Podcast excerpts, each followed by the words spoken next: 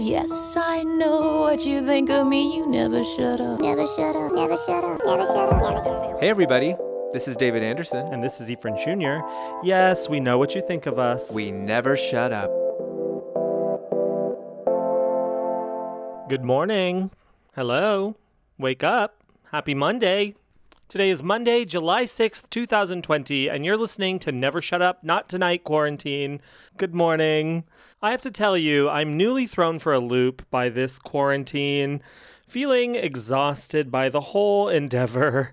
Not a fan, not a big fan of it, but here I sit alone in my room. But that's not what we're here to talk about, although we can talk about that at a later point. But we pulled original sinsuality today, and I thought, okay, it's Monday. We're starting a new week. We're starting a new 100, a new 100 episodes. We're going to try to make it to 500. We'll see if that happens. And here we've pulled original sinsuality, the beginning, right? Sitting in the Garden of Eden, where it all began. Adam and Steve, nude, frolicking in the garden.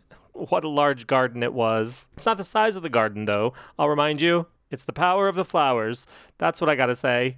I'd like to examine why we pulled original sinsuality today and what this can tell us about our Monday, our new week ahead. This song is from 2005's The Beekeeper, and Tori talks about writing a lot of religious figures into the songs this time, but also in her garden, you eat from the tree of knowledge, you eat the fruit from the tree of knowledge, and it doesn't exile you from the garden. Instead, it gives you the knowledge and it allows you to access your sensuality, which I guess is like your sensuality, but you're forbidden your hidden sensuality, so your sensuality. And that's what eating from the fruit of the tree of knowledge in this garden allows you to do, which wouldn't that be just an incredible way to go about life? Like would, thinking about religion being all encompassing rather than exiling you or rather than dividing a people Instead, it embraces knowledge. Instead, it embraces your sensuality. Instead, it embraces the pleasures of the flesh as well. It embraces people as whole people instead of dividing you from yourself.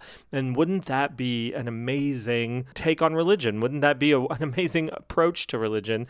I'm no religious scholar, certainly, but in my dalliances with religion in the past, it's not been that way. And I would have to say that I feel like that's most people that I know most people's experience. So, what this I think is telling us, what original sinsuality is telling us to take into our Monday and to our week ahead, is eating from the fruit of knowledge, eating from the tree of knowledge, gaining the power, gaining the knowledge to open up our sensual side, to open up our forbidden side, our hidden side, the side that we have not let out. And I think that that is a great lesson for a Monday. I think that's something good that we can carry is to remember that all of the shit going on you know, Kanye wanting to become president suddenly. Let's not forget that he is a major Trump supporter. And it kind of freaks me out that someone with name recognition at this level is going to come in at the very last second, not having done any of the work and really pull votes away from the Democrats is all that really is going to happen because I don't believe that he's going to win. Knock on wood. Although, that's what I said about Donald Trump when he ran four years ago, four long fucking years ago. So, God knows what's going to really happen. I don't have the emotional capacity at this moment on a Monday to envision the future, the actual future. So instead, I want to paint a future where we can eat from the tree of knowledge and not be punished for it. Eat from the tree of knowledge and thrive. That's what she's singing about when she calls Yaldabaoth and when she calls Samael. These are bad figures in, I mean, quote unquote, bad figures in religious mythology, but she's saying you are not alone. You are not alone in your darkness. We all have this darkness.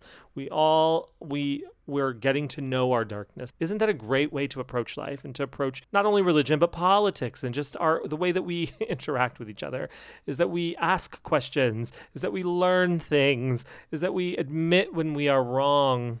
That would be so wonderful. So I'm definitely buying a ticket to Tori's Garden of Sensuality the moment that they become available after quarantine. I'm sorry I didn't pick up my ticket before, but now I'm going to go get one once the travel counter is back open. I wonder if the flights are going to be booked. I can only imagine they will be at capacity. okay, so yeah, I know we're all dealing with a lot. I know that we are all weighed down heavily. We've got a looming election coming up. We've got a lot of just terrible, terrible things happening right now. And it's increasingly more difficult to face the day. At least that's what I'm finding. And God, if you're not finding that, please guide me. Perhaps you should be doing Never Shut Up. Please lead us towards the light. If you can help us find the light, that would be wonderful. But right now, I spent my entire Independence Day weekend feeling very not independent, feeling the weight of a lot of unfinished business. You know, it's just this like vague gloom. I can't explain it any other way, just this vague gloom, this like pecking loneliness, complacency, inefficacy, learning slowly about the chakras and hoping that this will guide me towards some kind of openness, towards some sort of foundation that I need. Knowing that my root chakra is blocked, learning about that last week, and also kind of trying to pay attention to my needs and like where my panic centers are, you know, like when I'm panicking, what's going actually through my mind, what's going actually through my body. But we talked about the root chakra last week. Now I want to talk about the second chakra, which apparently is the creativity chakra. So I spent all weekend also, uh, aside from this feeling of gloom, non abundance, I have to say, and not centeredness, unfortunately. I did work on She's Your Cocaine. I can optimistically say that it will be out on Wednesday. We've got a lot of extras packed into it, so that's very cool. But let's talk about the second chakra. The second chakra is where creative and sexual energy originate. Open your second chakra for feelings of wellness, abundance, pleasure, and joy. You know, I'm sitting here thinking, like, how can I get to abundance? How can I find pleasure? How can I get to joy when I'm still working on the rootedness? But this is just an exploration, and I'm not going to get weighed down heavily in what I don't have. I want to open my eyes to what I can have. So the second chakra, Svadhisthana, is also known as the creativity and sexual chakra. It is located above the pubic bone and below the navel and encompasses the genital region and the hypogastric plexus. The word Svadhisthana can be translated as the dwelling place of the self, and the element of the second chakra is water, which equals cohesiveness. A balanced second chakra leads to feelings of wellness, abundance, pleasure, and joy. When this chakra is out of balance, a person may experience emotional instability, fear of change, sexual dysfunction, depression, or addictions. You can open this chakra with creative expression and by honoring your body. The energy of this chakra is feminine, passive, and lunar. Creativity, the focus of the second chakra. As humans, it is part of our nature to create. This creativity can be expressed as procreation, but the second chakra energy is certainly not limited to making babies. When we cook, bake, garden, we are creating. We create when we find a new solution to an old problem. Anytime we take raw materials, physical or mental, and transform them into something new, we are using our creative energy. I guess when I'm doing the show, I'm using my creative energy. You're right. Stop being so hard on yourself. Knock, knock, knock. Okay, the problem with creativity is that we are often discouraged from creative efforts, starting with education. Once we pass through the phase where coloring, painting, or cutting paper is completely acceptable, it seems that we must mold into less creative beings. In order to conform, follow the rules, and fit in, we sometimes lose our creative energy and thus our unique ideas in the process. Adults become used to following what's right, the latest trend, or what's acceptable to others. Then, when asked to abstractly invent something new, we might have a difficult time doing it. We might feel open and creative in some aspects of life while self conscious in others. Ask me to write a book or essay and I can perform with ease, but if you ask me to draw a picture, paint, or even create a great meal without a recipe to follow, I feel much less than skilled. But if you told me I had to paint a nice picture because my life depended on it, I would most likely rise to the occasion. Why? Because I would take the risk and get the job done. The reason that we stopped being creative or stopped taking risks creatively is because along the way, someone told us that we weren't good or that we couldn't do it. In opening your second chakra energy, you must take risks and must not be afraid of failure. Play is a great way to begin this opening. Have you ever watched a child play? A child will spend several hours building a Lego tower, a sandcastle, or an exquisite dollhouse. Then the same child will smash their masterpiece in an instant and start over from scratch as if it was no big deal. Start to play like a child. If your gourmet meal doesn't turn out, so what? If your potted plant dies in a week, plant another one. And yes, if your work project is a flop, it doesn't mean your career is over. Like the child at play, start again. You have an infinite amount of creative energy within you, so use it. And this is how to balance Svadhisthana. Besides being open to creativity in your daily life, you can balance the second chakra by maintaining a healthy sexual life and honoring and respecting your body. Get in touch with your emotions to see if there are any feelings you're holding on to. Make a commitment to process these emotions in a healthy way. Left nostril breathing, called Ida Nadi breathing, will help to open up the second chakra as it brings forth lunar energy. So I guess I don't know what that is, but this is all new to me. So that's exciting. Simply close your right nostril with the first two fingers of your right hand and inhale through the left nostril only for 10, 8 to 10 breaths. I'm trying to do it while I'm trying to talk also. Meditation with focus on the second chakra brings about personal magnetism, refinement in behavior, freedom from diseases, and longevity.